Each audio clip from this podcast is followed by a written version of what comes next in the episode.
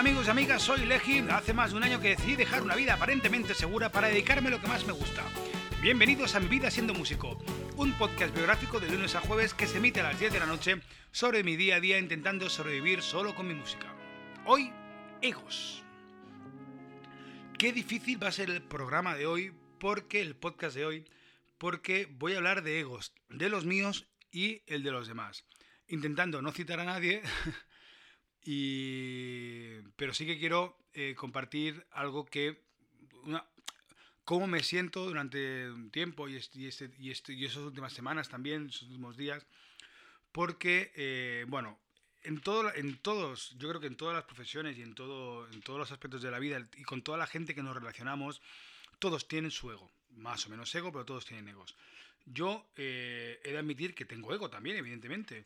Eh, y muchas veces ese ego me lleva a hacer o a decir cosas que no debería. ¿Qué pasa? Que el, el artista, yo creo que eh, el ego del artista es mucho más delicado y mucho más frágil. ¿Por qué? Porque bueno, hay un chiste, ese tipo, el chiste este de actores, ¿no? Que se encuentran dos actores y uno le dice al otro, dice, oye, te vi, te vi ayer por la calle, ¿no? Y otro le dice, sí, sí, ¿y, cómo estuve? ¿Cómo estuve, no? Pues eso un poco, eso un poco refleja el que al final nosotros dependemos de la opinión de la gente, de la opinión de los, de los que nos ven, para poder eh, sobrevivir y para poder vivir de ello y poder seguir sacando discos, haciendo giras o lo que sea. Claro, eh, yo durante mucho tiempo fui el guitarrista de o del Pezón Rojo, de Peraznar, o de Loco Ducado, de Barjol, de, de, de Agente Conquistado. Entonces, cuando eres el guitarrista, cuando no eres el frontman, todo cambia, porque al final la gente nos guste o no nos guste, el público a quien ve es al frontman. Sí es verdad que hay casos excepcionales, le hace Angus Young de ACDC o bueno, todo, o los Rolling, ¿no? Tienes, no solo tienes a Mick Jagger, sino que tienes a Cliff Richard también que tiene mucha personalidad y llena el escenario. Sí que es verdad que hay, bandas que eh, el cantante no se lleva todo el protagonismo, pero la gran mayoría de ellas, la gente a quien mira es el cantante.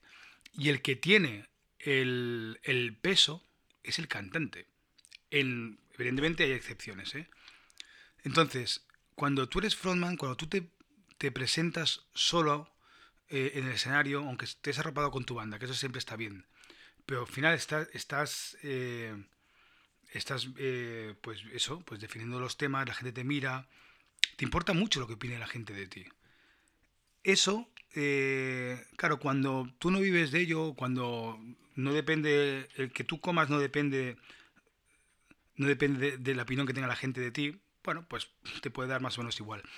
Pero cuando ya tus ingresos o tu pagar alquiler o poder pagar facturas o todo eso ya depende de que tu espectáculo guste o no guste o tu personaje guste o no guste, pues la cosa cambia, ¿no? Evidentemente.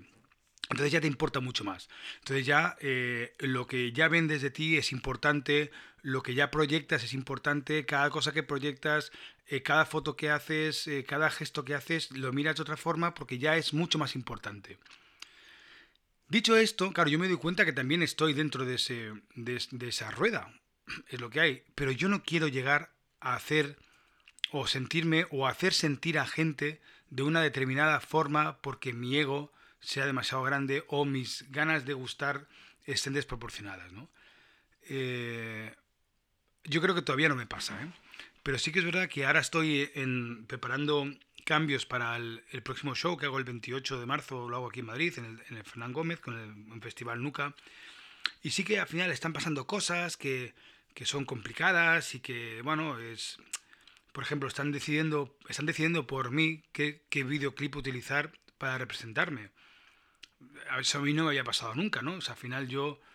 Eh, o sea, bueno, la organización ha decidido que va a presentar, va, me va a presentar con el videoclip de Felicidad.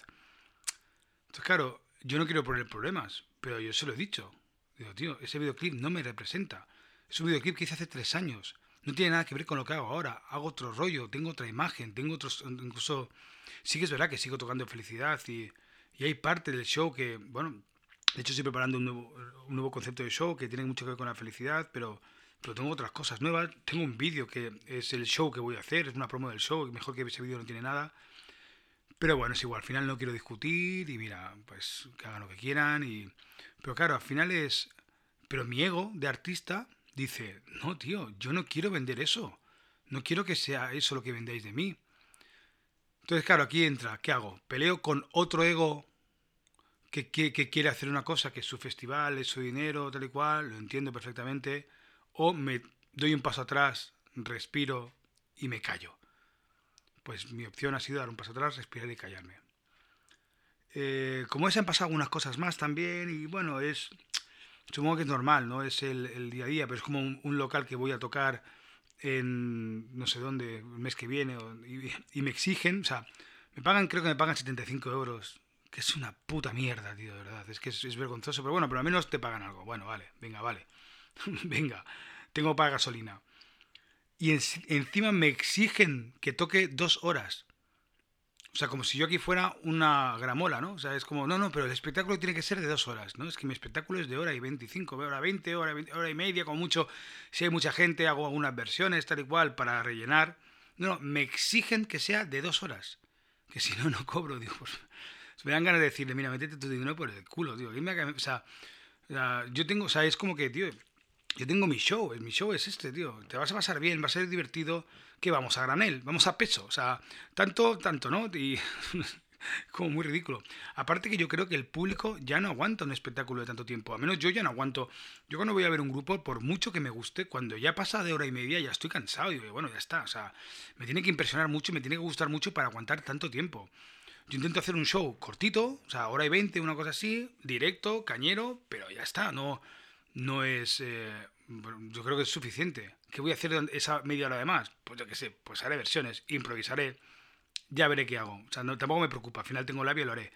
Pero claro, al final cuando te imponen eh, que, cómo tienes que hacer las cosas, es decir, o sea, es como que yo intento dar lo mejor, intento hacerlo bien, intento poner, estar a favor de obra, pero, pero no, pero esto me da así, así. tío, pues si, si, mi show es una hora y media, no, dos horas. Si no, no. bueno, venga pues dos horas, ¿no? Al final yo estoy, estoy eh, cogiendo una actitud de no discutir. ¿Qué pasó con aquel personaje que os dije que tuve la mala experiencia? Eh, que me humilló y me trató fatal. Ese personaje tenía, tiene, tenía y tiene mucho ego, muchísimo. Eh, solo habla de él. Además recuerdo que cuando yo quedaba con él para tomar un café o algo y hablar, él solo le interesaba cuando, era, cuando se hablaba sobre él. Si no se hablaba sobre él, no le interesaba. Y desconectaba directamente. Y bueno, es normal que los artistas al final tengamos nuestro ego, es necesario también, yo creo que es necesario, tenemos que tener nuestro ego, tenemos que tener eh, fe y confianza en nosotros mismos, pero claro, esa fe y confianza está basada en lo que opinen de nosotros los demás. Eso te vuelves un alternativo y no te importa nada lo que opinen los demás. Que, bueno, no lo voy a negar, a mí me importa lo que opináis todos. Me importa, me importa que os guste este podcast, porque si no os gustara este podcast, si no recibiera eh, un buen feedback, pues no lo haría. Me importa que os gusten los discos, me importa todo eso, porque al final yo vivo de, vosotros y mi ego vive de eso. Pero es que todos, pero es que es igual que el, el que trabaja en una oficina o el que trabaja en el banco o el que trabaja en una productora, el que trabaja de lo que sea. Eh, eh, todo el mundo quiere un, un, reconocimiento de lo que hace. Cuando lo hace bien o si lo hace mal, pues intentar aprender. El ego yo creo que es, es diferente. Yo creo que el ego tampoco tiene nada que ver con un reconocimiento. El ego es como que el mal ego, yo creo que es ese ego que cuando tú haces algo o te, da una crítica, no eres capaz de asumirla y no eres capaz de mejorar por ello, ¿no? Porque yo hay una cosa que siempre es una máxima que tengo que tener y no me tengo que olvidar nunca y yo creo que nadie nos tenemos que olvidar de esto, ¿no? De que cuando... Si, si, si alguien se enfada contigo, lo más. Eh, y, siempre tendemos a decir, es que la otra persona es un gilipollas, porque tal, tal. No, cuidado. ¿Qué, ¿Qué hemos hecho mal? Seguro que yo he hecho algo mal. Seguro que he hecho algo que no tenía que haberlo hecho. Seguro que algo le ha molestado. Seguro que, no lo sé, un cúmulo de cosas. Algo, algo, no, algo no he hecho bien. Hay que hacer autocrítica. Hay que hacer autocrítica. Y muchas veces no lo hacemos. Y los artistas muchísimas veces no lo hacemos. Nos creemos que lo nuestro es lo bueno, tal y cual. Pero también ¿Por qué nos creemos que lo, por qué nos, a veces nos molestan tanto algunas críticas? Porque es que esto, mira, esto recuerdo que es como cuando yo trabajaba en la tele y hacía algunos vídeos, entonces me tiraba horas y horas y horas con un proyecto, eh, lo mimaba, lo quería, estaba con, con, el realizador al lado, con quien fuera. Después venía el director del programa que aparecía los viernes por la noche, lo miraba y decía, no me gusta, cámbialo. pues no me sale de la polla cambiarlo. Haber estado conmigo, trabajando día a día, viendo los problemas, lo que hay, lo que no hay, eh, eh, creándolo, haciéndolo crecer, y después con eso tienes potestad para hacer cambiarlo. Entonces hay gente que eh, opina muy gratuitamente.